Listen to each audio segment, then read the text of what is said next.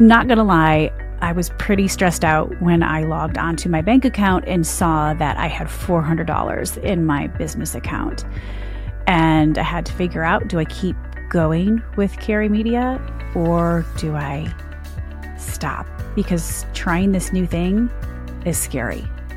Hey, friends, welcome to the Paula Faris Show. I'm your host, Paula Faris. And before we jump into season two in February, where we are talking about the things you want to talk about, like parenting and work life balance and navigating relationships. I'm going to have some incredible guests and experts on. I wanted to just um, share with you the things that I'm learning as a wife, as a mom, as a leader, as a daughter, all of it in hopes of encouraging you as you begin 2024. These are quick downloadables, encouraging moments um, from me to you. I can't tell you how many st- stressful and sleepless nights that I have had now that I am an entrepreneur and a founder. So, uh, if you guys don't know, I founded Carrie Carry Media a couple of years ago to advocate for working moms. We offer load lessening content. We've got some really cool things going on the B2B side as well. Trying new things is scary. It's risky. And I know a lot of you have lost jobs or you're looking for something new. Um, look, change is not only normal, um, change is necessary in our lives, but it can be really scary.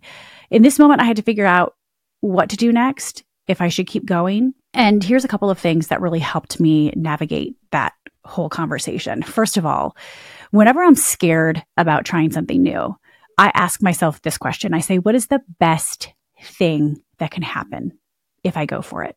Not the worst thing, because I don't want to go doomsday. And also, when I ask myself what the worst thing that can happen is, I often go become very negative.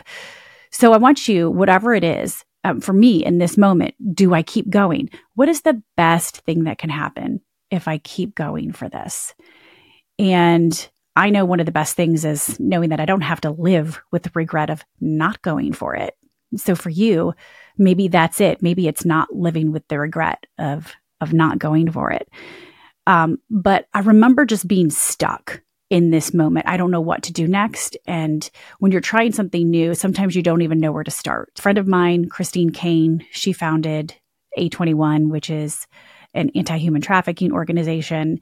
She felt really called to form this um, organization years ago, had no idea where to start. Um, but she wanted to do something to try something new, even though she felt unqualified. And she said, I just did the next right thing.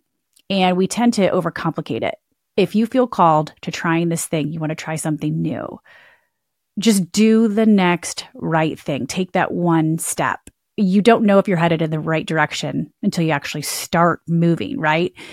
Um, but if I could encourage you in anything um, this year as you navigate something new, maybe you lost your job, maybe you're looking for a new job, maybe you're just tr- looking to try something totally new.